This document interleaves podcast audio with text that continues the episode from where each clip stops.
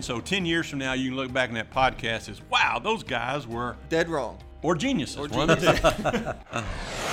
Welcome to the Mach 1 Market Moment, where we provide financial information on topics such as investing, insurance, financial planning, and everything related to your money. A quick reminder that the hosts of the show are employees of Mach 1 Financial Group. This podcast is for informational purposes only, and nothing said in the show should be taken as investment advice. Employees and clients of Mach 1 Financial Group may maintain positions in the securities or strategies discussed. We upload a brand new podcast every Thursday, so be sure to subscribe to our show so you never miss an episode. Also, follow us on all of our social media platforms. We are Mach 1 Financial Group on Twitter, Facebook, LinkedIn, and YouTube. If you have a question you want us to answer here on the podcast, just send an email to podcast at mach1fg.com. If you want to learn more about your financial future, you can schedule a free consultation with any of our advisors here at Mach 1 with absolutely no obligation. Just head to mach1fg.com for more information. Well, welcome to the Mach 1 Market Moment. This is episode number 70 podcast. Wow, can't believe we've been doing this this long. We've got Matt, we've got Matt Walters, we got Matt Hagar, we got David Lee here, and we also have an audience in here which will remain anonymous. Okay, so today we're going to be talking about one of our favorite subjects the Fed. Now, Matt's an expert on all this. Dave is going to keep him in check, and we're going to see how we get through this. But the Fed just came out with some announcements, and so we're going to discuss how that may impact people that are listening and some of our clients. So, Matt, I know you're pumped and ready for this. So, you want to start us off? Yeah, I think a good place to start is by saying what we've seen the last 10 years. I mean, going back to the, you know, the Great Recession, as they call it, and what the Fed has done. I think it's good to preface this with nobody has a clue how this is going to all unfold. How it's gonna unwind, so yeah. We have all our thoughts and opinions and how we think certain things might impact markets and the economy, but we've literally never been here or never seen what we've seen over the last decade. So what the next decade looks like, nobody knows. We'll we'll all live to find out, hopefully. But you've tuned into the right spot. So we're going to give you some ammunition. So 10 years from now, you can look back in that podcast as, wow, those guys were, Dead wrong. or geniuses. Or one of the genius. Okay, so the Fed last week said they're going to taper back their bond buying program. Who knew they were buying bonds? David? Who knew? Who knew? Uh, they've been they've really never stopped buying bonds ever since um, you know we were talking about 9/11 earlier before um, this podcast started, and so this goes. If you think about you know the last 20 years going back to 9/11, that the market was already kind of starting to head down. We had the uh, what was it? The tech bubble was going on uh, about that time. Then 9/11 happened, and that really sent the market into a tailspin for about a two-year period there, from roughly 2000 to 2002, if I remember correctly. Then the market started kind of recovering from that. And then if you've watched any of our YouTube videos about demographics and the, the impact that demographics have is we were we were just getting to the tail end of or yeah the tail end of the baby boomer peak spending cycle uh, if you don't know what I'm talking about, look up our uh, YouTube channel and uh, look at the uh, video about demographics and consumer spending. And so that uh, that tapering off of the baby boom generation hitting peak spending was happening about the same time that the whole housing market crash was happening. And so we had this major crash. Most people remember it in 2008. Lehman Brothers failed, et cetera, et cetera and about the only thing that the Fed could do to try to stave off that crash and prevent us from potentially going into a second Great Depression was to start what they called quantitative easing. At first, they, if I remember, if I remember right, I think at first they just called it stimulus. You also may remember they had the cash for clunkers deal, which is another form of just major stimulus. The government throwing tons of money at the problem to try to to try to stimulate consumer spending in, in different ways. All of that, um, throwing all that money at the economy to try to stimulate consumer spending was not enough to put Humpty Dumpty back together again, so to speak, in the 2008 crash. So at that point, once they realized this is David Lee's opinion, just kind of you know, my assessment of what was happening back then. After the government threw all that money at the problem, from the 2008 crash and realized that consumer spending just was not coming back, the only thing left to do at that point was for the Fed to step in. Yeah. So the Fed became the major buyer. They started throwing tons of money at buying bonds, and they called it, I think they just called it stimulus at first, if I remember correct. Then they changed the term to quantitative easing because there became this major outcry against the word stimulus because people were saying the government, and they were right, people were saying that the government was spending too much money and going far into, you know, deeper into debt far too quickly. So, in my opinion, they just changed the term to quantitative easing to kind of Yeah. change it to a more Rebranded a little politically bit. re- rebranded it. That's a good way of putting it, Matt. And but essentially, this quantitative easing that we're talking about today has essentially gone on nonstop since the 2008 crash. So, talk, Matt, real briefly. What is quantitative easing? Yeah, well, I mean, it's as simple as it's when the the Federal Reserve or central bank, which is the Federal Reserve in our, you know, in the U.S., they're buying bonds to keep pumping money into the system. So they're building on their balance sheet, right? So the Fed, you look, and I don't have a chart or graph in front of me, but you look back, you know, early 2000s, 90s, like the Federal Reserve balance sheet was was very very small compared to what it is today, and that's because they've just been buying and buying and buying bonds, which bonds are the issuance of debt, right? And so um, it's pumping more and more money into the system. And so the last, what Mike referenced a minute ago, the last update as of last week was, are we close to tapering or seeing some kind of change in that policy? Okay, for layman's terms, so they're the government's buying all these bonds. What does that do to the price of the bonds? Well, first of all, you got to realize they're what are they buying the bonds with? Let me cover that before I answer your question. What are they buying the bonds with? They're well, they're they're literally creating money out of thin air electronically. People use the term printing money, but we don't really print money anymore. We electronically create it. Add zeros to we the add end of it. zeros to the end of the Fed's balance sheet, essentially, right? Yeah. And then they use the Fed then uses that money, and they essentially give an IOU to the Treasury. So the Fed is the primary source of the primary lending source to the United States Treasury. So the Fed creates the money on their balance sheet. They give an IOU to the Treasury, which is a bond, right? A bond is basically a debt instrument. So they're purchasing a U.S. Treasury from or sorry, they're yeah, they're purchasing a, a treasury from the treasury, um, and that in turn, to answer your question, Mike, drives the price of bonds up and drives interest rates down. All right, so so so the government is in the business of buying all these bonds. If they're driving the price up, then they're paying more for debt, which doesn't make a lot of sense. How does that interact with stock prices then? Well, anytime, so you know, stock. I won't get stuck on this too much, but you know, a stock's a publicly traded company, right? So it's the value that company, any company's potential worth or value increases when borrowing costs go down, right? They can go out and invest more in the business. They can buy other businesses, and so lot, that's what a lot of these companies done is their borrowing costs have gone down to nearly zero, right? I mean, you have companies like AT and Amazon borrowing ten, you know, issuing ten-year bonds at like two percent.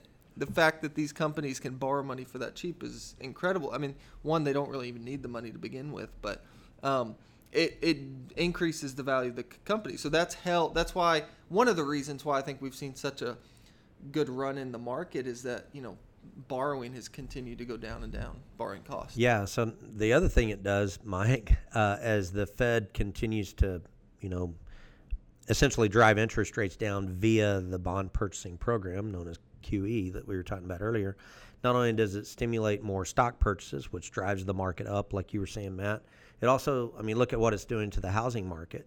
Um, interest rates are very, very low, lower than we've ever seen.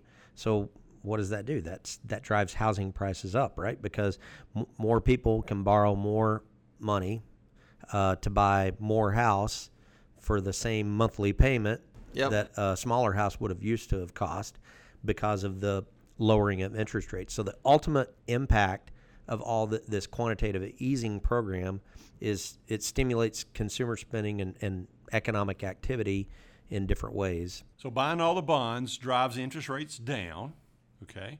And so when you drive the interest rates down, then the stocks become more attractive because why would you buy a bond if the interest rates are, are really low? They're not going to return anything. So you look for something better And like Matt's saying, the prices of stocks have gone up and up and up based off of that. So it just kind of feeds on itself. That's true too. I mean, to to your point, what you're what you're essentially saying is it's it's forced people who would otherwise have money in fixed income investments of bonds or CDs. It's forced them out of that. Well, where else can they really realistically go to? Right. They can go to the real estate market to buy real estate as an investment. What does that do to real estate prices? It drives it up, supply and demand, or it drives them into the stock market.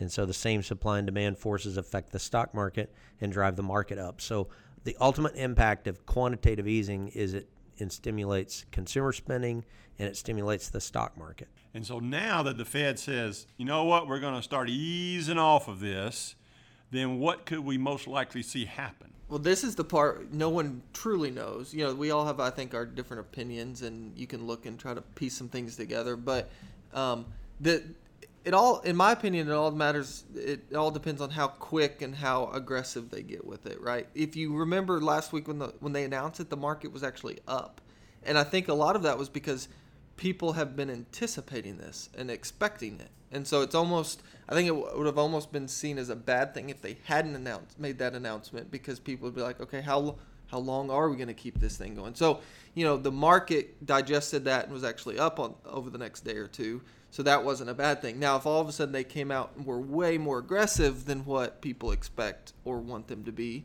that could have a negative impact on the market. And you know, my personal viewpoint, and this is the great thing about having a, a podcast, is that it's easy to look back. It, it will be easy for people to look back in time and say whether we were right or whether we were wrong. But my personal viewpoint for a long time has been uh, the Fed's never really going to increase interest rate. They're never really going to stop QE.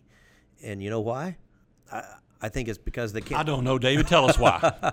I think it's because they can't afford to. I mean, what I don't know what the budget debt or what the national debt is right now. Trillions and trillions of dollars. They can't afford for interest rates to go up very much on that interest rate because then it then it bankrupts the country. So I've I've said for a long time I think the Fed will um, do virtually nothing about raising interest rates, or they'll maybe to please the markets or to to not cause uh, to continue to have people have faith in the U.S. dollar and in the Fed themselves. Maybe they'll continue to indicate that they're going to raise it, but it'll be so imperceptible that it won't really have any true impact on interest rates. That's what I believe.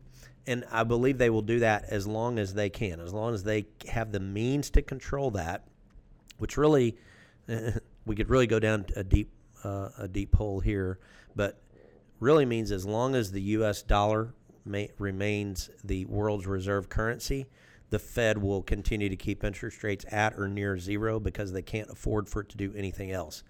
Once we lose that status as world reserve currency, the Fed loses control of the ability to do that. And if and when that happens, God forbid, it will change the economic situation in the United States overnight for and further dramatic. It will make it dramatically worse. That'll be a whole nother series of podcasts there. But so let, let, us just take uh, inflation right now. Let's talk about that for a second. So inflation, uh, depending on what you read, is anywhere between three and six percent versus last year. The Fed target is about two percent, and so now we're way over that if that's the case. And most people think that the inflation we see now is transitory. Matt, what in the heck does transitory mean? Yeah, transitory just means um, it's it's going to come and go. It's just for a period of time. It's because of a specific event. In this case, you know, COVID, supply chain issues, increasing the cost of goods. You know, ultimately leading to a spike of inflation in inflation. But that people believe it's transitory think it's also going to kind of come back down and normalize, and that's just going to be a little blip. Um, and not be longer lasting. And that's what the Fed is expecting too. They expect it to level off around 2.1, 2.2%. But if they're wrong, I mean, the supply chain is messed up. Depending on what news you watch, I mean, it, we are still struggling. Doesn't matter what kind of product you want to get, there's a issue. I was at Sam's this weekend. There's a limit on toilet paper again. Yeah. And paper towel. Yeah. So we were we were in Colorado Springs last weekend for my Air Force Academy reunion could hardly find a rental car. So to your point, doesn't matter what product you're looking at, it, it uh, the supply chain is messed up in a lot of areas. So if inflation is not transitory, which we all hope it is, then we could really be in a pickle. And then who knows what's going to happen with the interest rates? Because you raise the interest rates, it'll slow that inflationary period down. That's the theory. But you heard it here first. David Lee doesn't think the interest rates are going to change. All right. Call us back in about 10 years to find out. okay, David. So we've got this thing called the CPI or Consumer Price Index. How does that have anything to do with what we've talked about today? Well, the the Fed looks at CPI, Consumer Price Index is what the CPI stands for. So it's a measure of inflation, right? There's consumer goods are going up in price. That's essentially inflation, right? When if you have to go to the grocery store or the gas station and it costs you a lot more due to inflation to buy those products, that's that's a sign of real inflation that affects your pocketbook every day. Kind of like Well, guess- gasoline. last Yeah. year, it's a dollar more now than it was last year. That's inflation. That's right.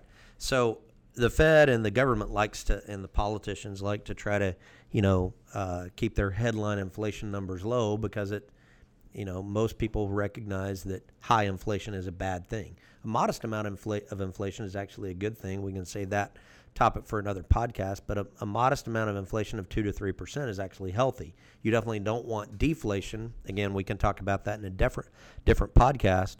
Um, but a modest amount of inflation is really healthy. High inflation is not good. So um, the CPI is a measure of how consumer prices, goods for different things, are changing over time. Guess what? The CPI does not include. Let me guess. Let me guess. Matt, do you know? I'm gonna I'm gonna let David. What is it, Dave? It food and energy. Oh, no. Food and energy. It does not count. It does not include food and energy. Why do you think that might be? Well, let's see, David. Let's see. Gas is up over a dollar, so that's up 30%. Food, depending on what you're buying, is gone up like crazy if you can get it. I would imagine they don't want those numbers in there because it's going to make it look bad. That's what I think. That's uh, that's exactly what I think. Because if you included, now they say it's because it's too quote unquote volatile. Um, I think it's just because of what you said, Mike. Because if they included those, it would make the headline inflation number uh, reflect reality, which would not look good. Well, man, this has been an education today about inflation, consumer price index, quantitative easing. Man, we got a whole vocabulary we've added to today. That's all fine and good. But what should our listeners glean from all this? What takeaways should they have? Matt, David, any thoughts?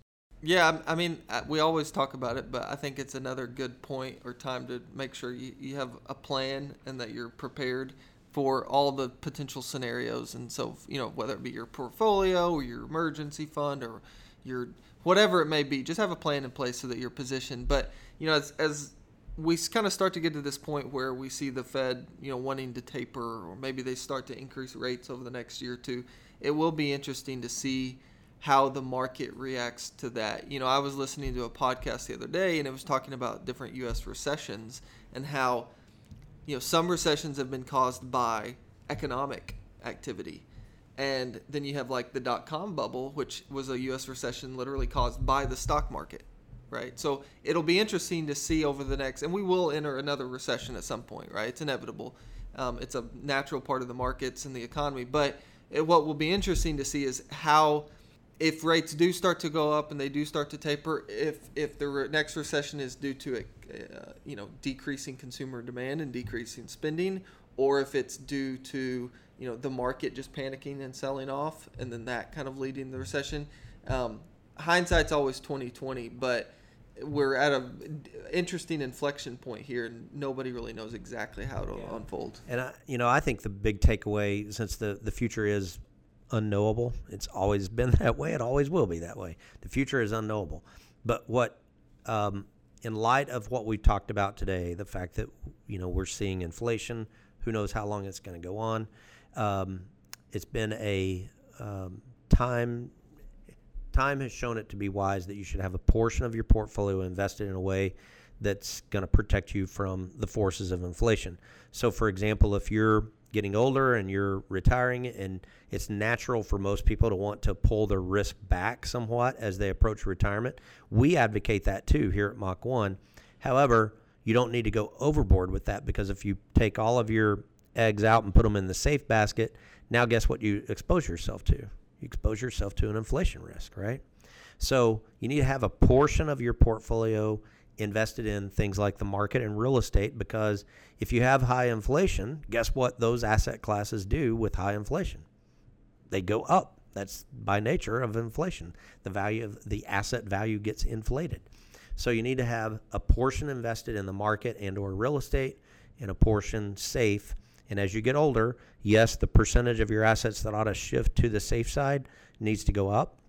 Our general rule of thumb is age minus 15. So take your age, subtract 15.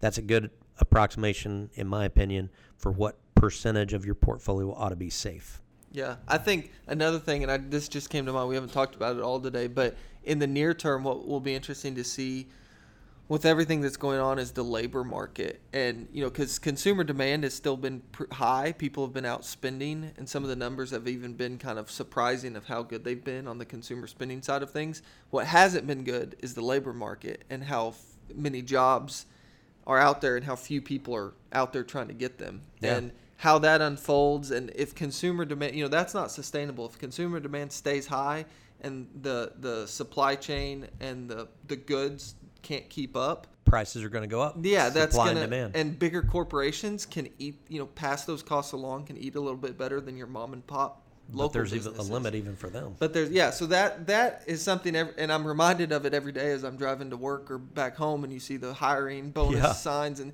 you're kind, of, it's kind of right in your face. And it's like, okay, how long is this going to last? So it sounds like we need a plan. If you're out there, you're listening to this, and you don't have a plan, whether it's for inflation or for consumer prices going through the roof or for retirement, you need a plan. Everybody needs a plan, and of course, plans don't work. You adjust them as we go along, and that's part of what we do here with our retirement flight plan. And that fits right in with our thought of the day today, and it is remember, when disaster strikes, the time to prepare has passed. When disaster strikes, the time to prepare has passed. Well, folks, that's it for the Mach 1 Market Moment. We thank you for listening to us, and we look forward to you joining us next time on the Mach 1 Market Moment.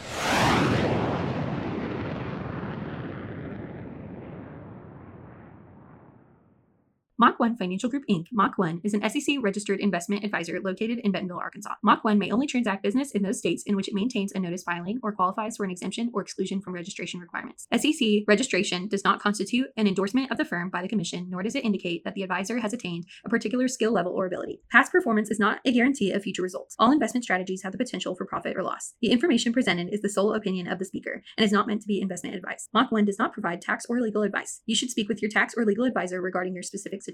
For full disclosures, please visit www.mach-1financial.com slash disclosures.